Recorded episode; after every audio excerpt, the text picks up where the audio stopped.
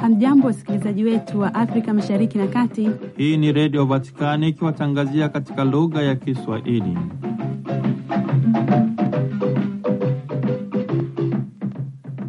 Ni kwa mara nyingine tena, ndugu msikilizaji wetu wa redio Vatikani, ninaukaribisha kusikiliza yanayojiri ndani ya viunga hivi. Kwanza ni muhtasari wake. Baba Mtakatifu Francisco ameandika dibaji ya kitabu chenye kichwa kusikiliza Mungu na watu, kinachokusanya mahubiri ya mwenye heri wa Argentina Enrique Angel Angelelli kuanzia 1968 hadi 1976 ambacho kimechapishwa na nyumba ya vitabu ya Vatikani tarehe 12 Februari 2024. Aidha, siku ya Baba Mtakatifu Francisco Jumatatu ya 12 amekuwa na mkutano na viongozi mbalimbali mbali wa kanisa na serikali, ambapo kwanza kabisa asubuhi alikutana na Mama Samia Suluhu Hassan, rais wa Jamhuri ya Muungano wa Tanzania, akisindikizwa na ujumbe wake kutoka Tanzania kama ilivyokuwa imetaarifiwa mapema, ambapo mara baada ya mkutano huo rais amekutana na Kardinali Pietro Parolini, katibu wa Vatikani, akisindikizana na askofu mkuu Paul Richard Garaga, katibu wa Vatikani wa mahusiano na mataifa na mashirika ya kimataifa. Vilevile Baba Mtakatifu Francisco tarehe 12 Februari 2024 amekutana na rais wa Jamhuri ya Argentina Bwana Javier Gerardo Milei. Papa Francisco amemteua askofu msaidizi wa jimbo kuu katoliki la Dodoma, Tanzania, Mheshimiwa sana Wilbrod henrik Kibozi wa jimbo kuu hilo hilo, ambaye hadi uteuzi huo alikuwa ni gambera na profesa wa seminari kuu ya Familia Takatifu Kahama, kwa kumpatia makao ya Zalata. Hali kadhalika Baba Mtakatifu Francisco amemteua askofu wa jimbo la Morombe nchini Madagaskar, Mheshimiwa sana Padre Jean Desire Rafinirina wa jimbo la Toliara, ambaye hadi uteuzi huo alikuwa ni gambera na profesa wa seminari kuu ya Mtakatifu Yohane Mbatizaji ya Woitiswa. Kuzaliwa kwa matangazo ya kipapa tarehe 12 Februari 1931 na sikukuu ya redio duniani inayoadhimishwa kila ifikapo tarehe 13 Februari ni fursa ya kurejesha kurasa mbili za maisha ya chombo kilicho na mageuzi makubwa ya kiteknolojia na ambayo tangu asili yake daima yamedumishwa utume sawa kufikia pembe za dunia na watu wote duniani kote. Habari zina nyingine utapata kuzisikiliza tulizokuandalia na Padre Richard Mjigwa. Ni Anja Rwezaula anakukaribisha. Kristo Yesu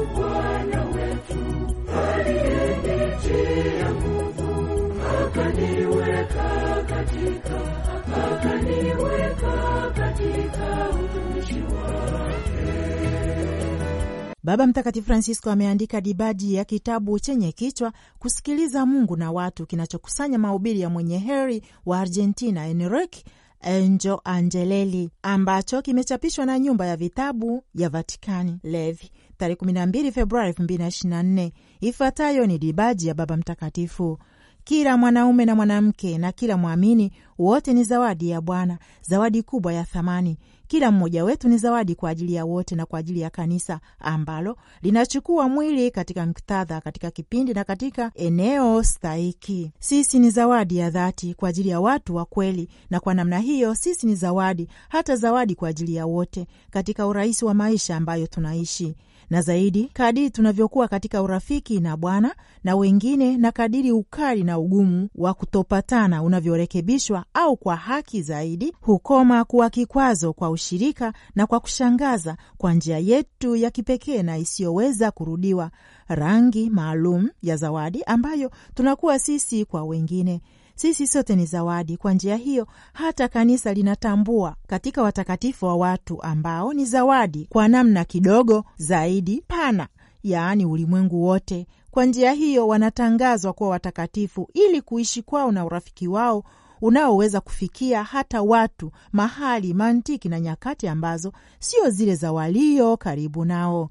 Baba Mtakatifu Francisco katika dibaji hiyo anaendelea, watakatifu kiukweli ni ndugu wanaofanana hivi na Yesu, kuweza kuwa wa kufikia hakika katika mfano, mafundisho na katika urafiki na ibada kwa kila mwana wa Mungu, na ili sisi sote tulioungana na Baba na ndugu kufanana na Yesu zaidi, kuungana zaidi kama kaka na dada kati yetu. Mfiadini mwenye heri Enrique Angeleli, askofu wa Rioja, alikuwa na bado ni zawadi kutoka kwa Bwana kwa ajili ya kanisa lililoko Argentina, mtu wa uhuru mkubwa na upendo kwa kila mtu, rafiki au adui, ndugu au adui, askofu mkatoliki kweli kweli, kwa sababu aliungana na kanisa zima katika kusikiliza na kumtii Baba Mtakatifu na kwa kujitolea kwa dhati kuelekeza maelekezo na misukumo ya mtaguso mkuu wa pili wa Vatikani katika jimbo lake. Ndugu msikilizaji wa Vatican News, dibadi ya Baba Mtakatifu Francisco inaendelea. Kwa mfano, jinsi alivyowasiliana na watu wake wa mkutano ambao angefanya na Papa Paulo wakati wa ziara yake ya kitume ulikuwa ni mzuri sana. Angesema hata kwenda mbele. Kwa shauku hiyo hiyo, pia aliwafikishia waamini matokeo ya mkutano na ujumbe na barua alizopokea kutoka Roma.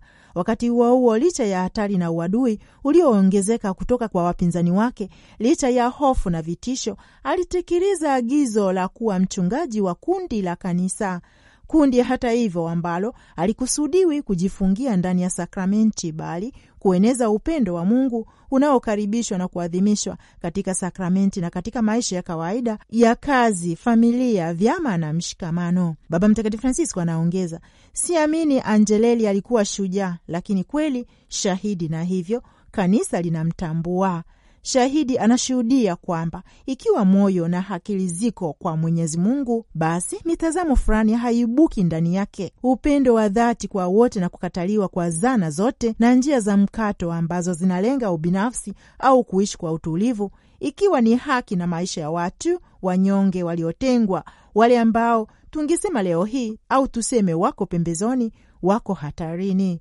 Ndiyo maana Askofu Angeleli na mahubiri yake yaliyokusanywa katika kitabu hiki kiitwacho Kumsikiliza Mungu na Watu yanaweza pia kuwa chanzo cha maongozi na ukuaji wa utambuzi wa kiinjili wa changamoto ya hali ambazo kila mmoja wetu ameitwa kuzipitia katika kanisa na katika maisha yetu ya kitaaluma na ya maisha ya kifamilia. Askofu Henrik pia alikuwa mchungaji wa mambo wa rahisi. Alithamini uchaji wa Mungu maarufu unaohusishwa na mahali, nyakati na sikukuu za nchi na watu wake, ili kuhamasisha ufuasi wa watu katika umoja na mshikamano kwa Kristo na mama kanisa.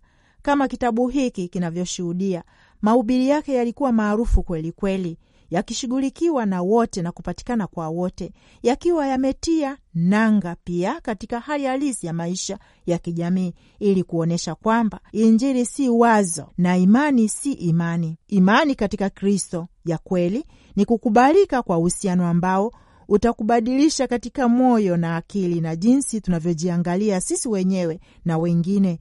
Injili inatufanya tuitazame kwa sababu tusamehe maneno ya lugha na kutazama kwa upendo. Dibaji hiyo ya Baba Mtakatifu Francisco inahitimishwa hivyo.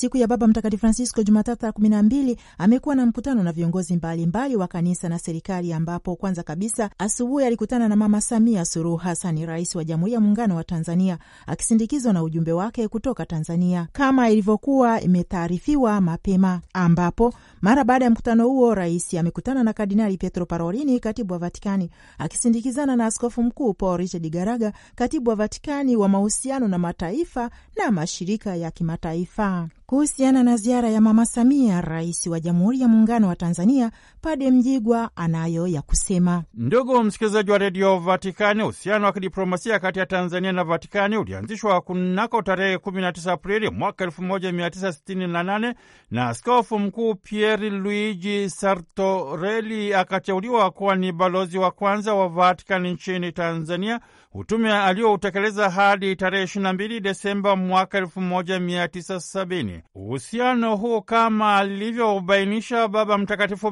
Benedikto wa kumi na sita wakati akipokea hati za utambulisho kutoka kwa Balozi Ali Abedi Amani Karume wa Tanzania mjini Vatikani, unasimikwa katika tunu msingi za amani, haki, mshikamano na uhuru, kwani haya ni mambo yanayopata asili yake kutoka katika utu, heshima na haki msingi za binadamu, daima ustawi, maendeleo na mafao ya wengi yakipewa msukumo wa pekee. Tangu mwanzo wa mchakato wa uinjilishaji nchini Tanzania, kanisa limekuwa mstari wa mbele katika kuchangia ustawi, maendeleo na mafao ya wengi, hususani katika nyanja za elimu, afya, maendeleo na ustawi wa jamii, bila kusahau huduma ya maisha ya kiroho kwa watu wa Mungu nchini Tanzania na katika mchakato wa kudumisha amani ulimwenguni.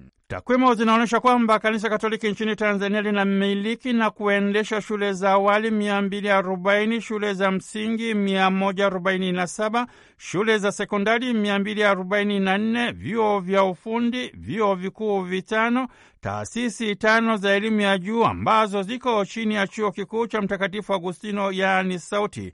Vyuo vyote hivi vina jumla ya wanafunzi 31,000 pamoja na taasisi za afya ni 443, lengo likiwa ni kumhudumia mtu mzima kiroho na kimwili. Kuna uhusiano mkubwa kati ya shule zinazomilikiwa na kuendeshwa na Kanisa Katoliki pamoja na dhamana ya uinjilishaji wa kina inayovaliwa njuga na Mama Kanisa katika mapambazuko ya uinjilishaji nchini Tanzania.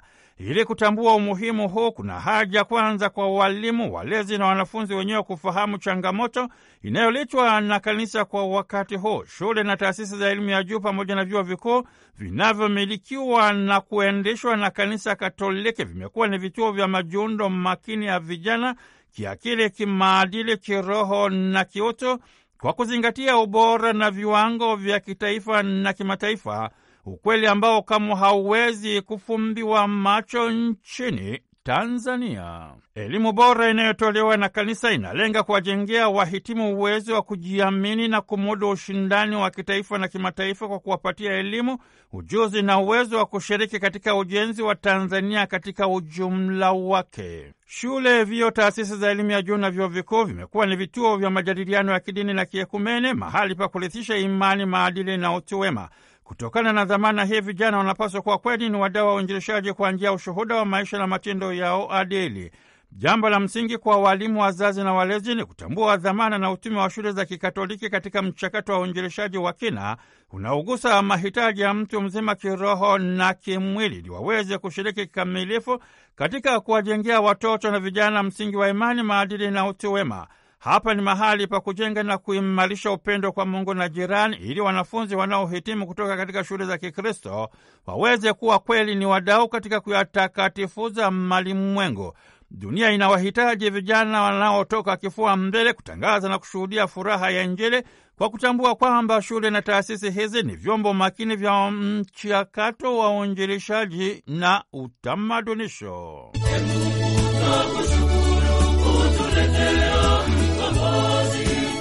get one.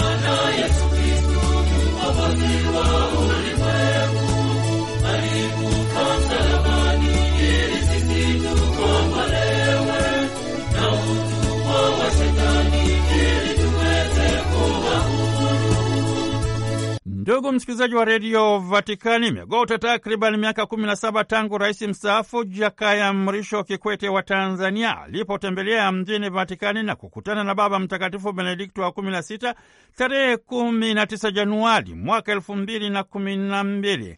Katika mazungumzo ya dakika kumi na tano viongozi hawa wawili waligusia kuhusu majadiliano ya kidini, amani katika eneo la maziwa makuu, afya, ustawi, maendeleo na mafao ya wengi.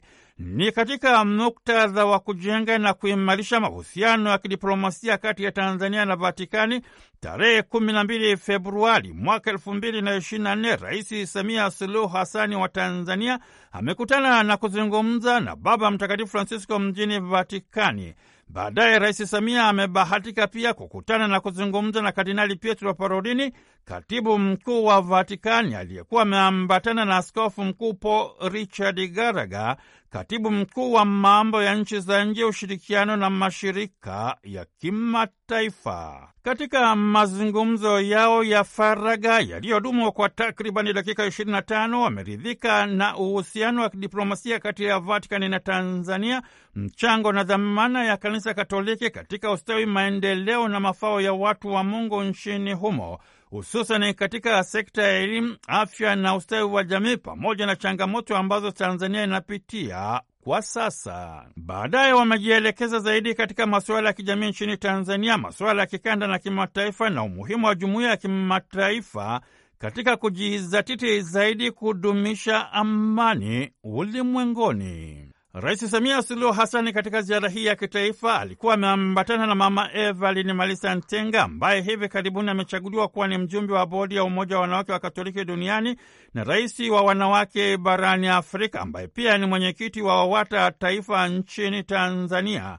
Profesa Deogratias Rutatora, mwenyekiti halmashauri ya walei taifa Leonardi Mapolo, mwenyekiti wa Umoja wa Vijana wa Katoliki wa Wafanyakazi Tanzania kitaifa, yaani VIWAWA, Dalmas Gregori, mwenyekiti halmashauri wa lei jimbo Katoliki la Zanzibar, pamoja na Teresia Seda, mwenyekiti wa Utoto Mtakatifu jimbo kuu la Dar es Salaam. Tumejaliwa sana sisi Tanzania,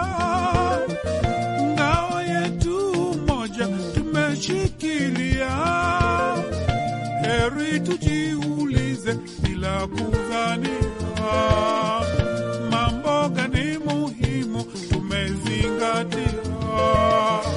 Ndugu msikilizaji wa redio Vatikani, itakumbukwa kwamba wakati wa mkesho wa uhuru wa Tanzania kunako mwaka 1961 Baba Mtakatifu Yohane wa 23 alitunga sala maalum kwa ajili ya kuiombea Tanzania ili uhuru wake wawezeshe Watanzania kuishi maisha mema zaidi kadiri wastahilivyo watoto wa Mungu.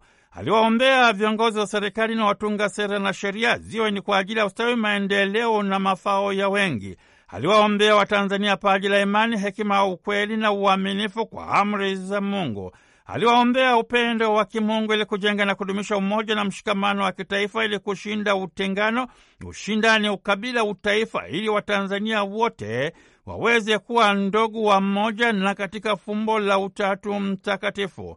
Mtakatifu Yohane wa ishirini na tatu aliombea amani na maridhiano kati ya Tanzania na majirani zake, viongozi wa serikali ili waweze kutimiza uwajibu wao kama inavyostahili, raia kujipatia maisha bora zaidi, na hatimaye waweze kuwa ni raia katika ufalme wa mbinguni milele na milele.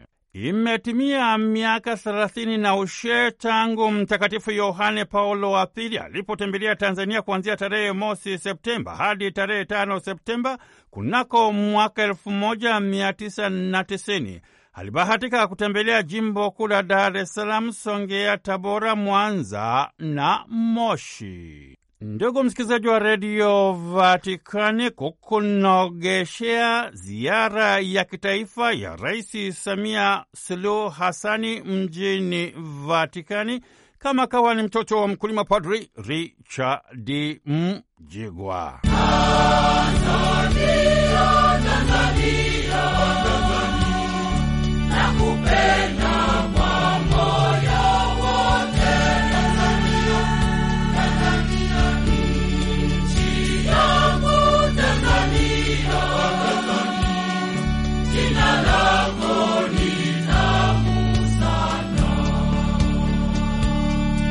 Baba Mtakatifu Francisco asubuhi tarehe 12 Februari 2024 amekutana katika jumba la kitume Vatikani na rais wa jamhuri ya Argentina Bwana Javier Gerardo Mireli ambaye baadaye alikutana na Kardinali Pietro Parolini, katibu wa Vatikani, akifuatana na askofu mkuu Paul Richard Garaga, katibu wa Vatikani wa mahusiano na mataifa na mashirika ya kimataifa. Wakati wa mazungumzo yao ya ukarimu katika sekretarieti ya Vatikani, wameonyesha kuridhika na uhusiano kati ya Vatikani na jamhuri ya Argentina na hamu ya kuimarisha zaidi, na baadaye walizingatia mpango mpya wa serikali wa kukabiliana na msukosuko wa kiuchumi.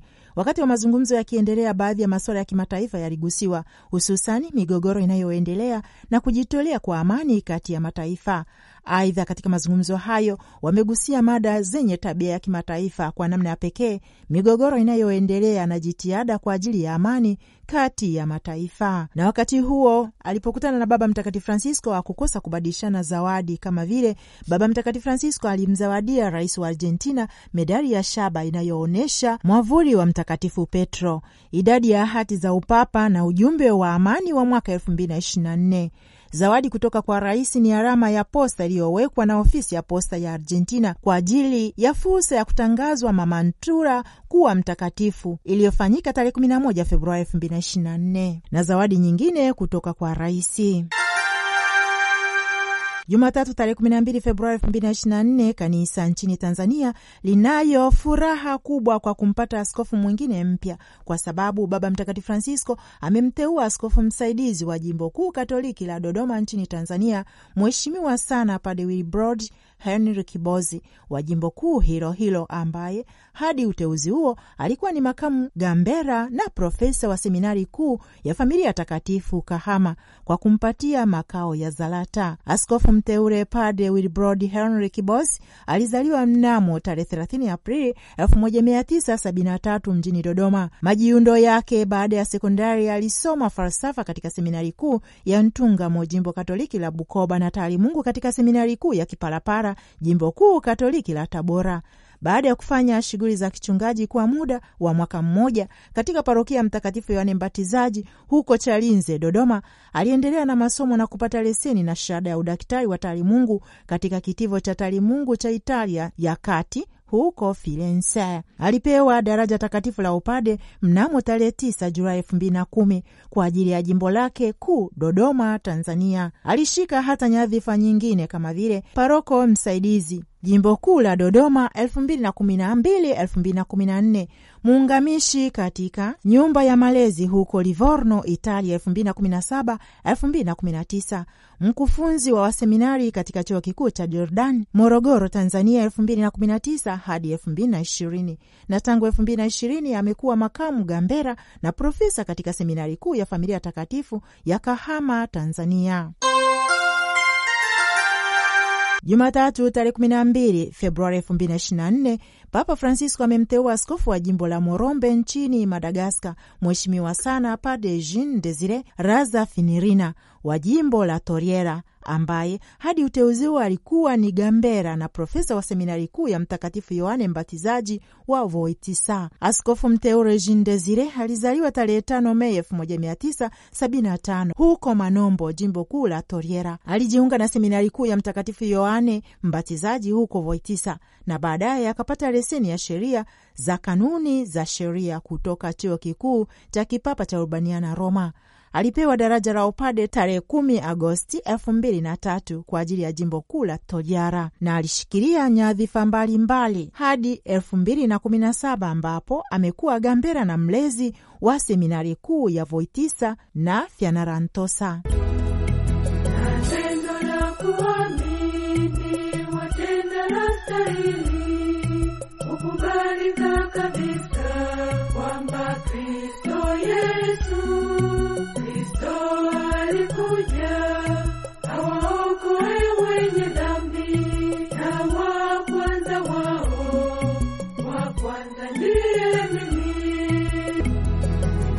Baba Mtakatifu Francisco amekutana Jumamosi tarehe kumi Februari elfu mbili na ishirini na nne na idadi kubwa ya wajasiriamali na wawakilishi wa shirikisho la mafundi waliofika kutoka kila sehemu ya Italia. Amemshukuru rais wao na wote wanaofanya sehemu ya chama hicho cha mafundi. Shirikisho lao lilizaliwa mnamo 1946 kwenye majivu ya vita vya pili vya ulimwengu. Chama chao kilichangia kuzaliwa upya na maendeleo ya uchumi wa kitaifa. Katika miongo ya hivi karibuni, ufundi umepata mabadiliko makubwa kutoka warsha ndogo hadi makampuni ambayo yanazalisha bidhaa na huduma hata kwa kiwango kikubwa. Matumizi ya teknolojia yameongeza uwezekano wa sekta, lakini ni muhimu kwamba yasiishie kuchukua nafasi ya mawazo ya mwanadamu aliyeumbwa kwa sura na mfano wa Mungu. Mashine huiga hata kwa kasi ya kipekee huku watu wakivumbua. Baba Mtakatifu amesisitiza kuwa shughuli zao huongeza ustadi na ubunifu wa mwanadamu.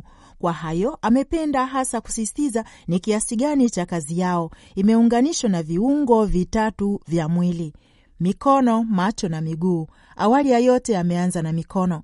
Kazi ya mikono humfanya fundi kushiriki katika kazi ya uumbaji ya Mungu. Kutengeneza si sawa na kuzalisha, kunaleta aina ya uwezo wa ubunifu unaojua jinsi ya kuleta pamoja ujuzi wa mikono, shauku ya moyo na mawazo ya akili. Mikono yao inajua kuumba vitu vingi vinavyowafanya wawe washirika wa Mungu. Bwana asema, kama udongo ulivyo katika mkono wa mfinyanzi, ndivyo ninyi mlivyo mikononi mwangu. Yeremia 18 aya ya 6. Bariki na kumshukuru Bwana kwa zawadi ya mikono yenu na kwa kazi inawawezesha kujieleza. Baba Mtakatifu Francisco amesisitiza, tunajua kwamba si kila mtu ana bahati hii. Kuna wale ambao hawana kazi na wanaotafuta kazi. Ni hali zote za kibinadamu zinazohitaji kuponywa. Wakati mwingine pia hutokea kwamba makampuni yao yanatafuta wafanyakazi wenye ujuzi na hawawezi kuwapata. Kwa hiyo amewaomba wasivunjike moyo katika kutoa kazi na wasiogope kujumuisha makundi tete zaidi, yaani vijana, wanawake na wahamiaji. Papa Francisco amewashukuru kwa mchango wao wa kubomoa kuta za kutengwa kwa wale wenye ulemavu mkubwa au walemavu labda kutokana na ajali kazini, kwa wale wanaowekwa pembeni na kunyonywa. Kila mtu lazima atambulike katika hadhi yake kama mfanyakazi wa kike na kiume. Baba Mtakatifu Francisco amekazia kusema, miguu yetu inaturuhusu kukutana na watu wengi ambao wameanguka njiani. Kupitia kazi tunaweza kuwaruhusu kutembea nasi, tunaweza kuwa wasindikizaji wa wasafiri katikati ya utamaduni wa kutojali. Kila wakati tunapochukua hatua ya kumkaribia ndugu yetu, tunakuwa mafundi wa ubinadamu mpya. Papa amewahimiza wawe mafundi wa amani katika wakati ambapo vita vinaongeza waathirika na maskini hawasikilizwi. Mikono yao, macho yao, miguu yao iwe ishara ya ubinadamu wa ubunifu na wa ukarimu. Siku mbili za karne ya ishirini kwa mwezi Februari wa kila mwaka, lakini katika miaka tofauti, zimefungamana na historia ya njia zilizoenea zaidi za mawasiliano ulimwenguni, na hizi ni tarehe 12 Februari 1931 Papa Pio wa 11 alizindua Radio Vatican. Sikieni ho visiwa na sikilizeni yenyu watu wa mbali, alisema Papa katika ujumbe wake wa kwanza wa redio, na alikuwa ni Guglielmo Marconi, mvumbuzi wa redio, ambaye alitangaza tukio hilo la kihistoria. Kwa takribani karne ishirini Papa wa Kirumi amefanya neno la majisterio yake ya kimungu lisikike ulimwenguni, lakini hii ni mara ya kwanza kwa sauti yake hai kusikika 1931. Siku nyingine iliyoandikishwa katika historia ya njia hii ya mawasiliano ilikuwa ni mnamo tarehe 13 Februari 1946 wakati taarifa ya kwanza ya habari ya redio ya Umoja wa Mataifa ilipotangazwa. Huu ni wito wa Umoja wa Mataifa kwa watu wote duniani. Ilikumbusha wakati huo wa kihistoria siku ya redio duniani ilipoanzishwa na shirika la Umoja wa Mataifa la elimu na utamaduni UNESCO, ambayo huadhimishwa kila tarehe 13 Februari, siku moja baada ya kumbukumbu ya kuzaliwa kwa utangazaji wa redio ya kipapa iliyozinduliwa miaka 93 iliyopita. Siku ya redio duniani inayoongozwa na kauli mbiu mwaka huu 2024 karne ya kufahamisha, kuburudisha na kuelimisha, pia ni fursa ya kurejesha hatua za chombo hiki cha ajabu cha kiteknolojia. Ndugu msikilizaji wa Vatican News, basi tudumishe redio na tusikilize redio. Namnamna mpendwa msikilizaji wa redio Vatikani, ndipo tumefikia mwisho habari zetu za leo tulizokuandalia. Kwa niaba ya Padre Richard Mjigwa ni Angella Rwezaura akikuaga. Tumsifu Yesu Kristo, Laudetur Yesus Kristus.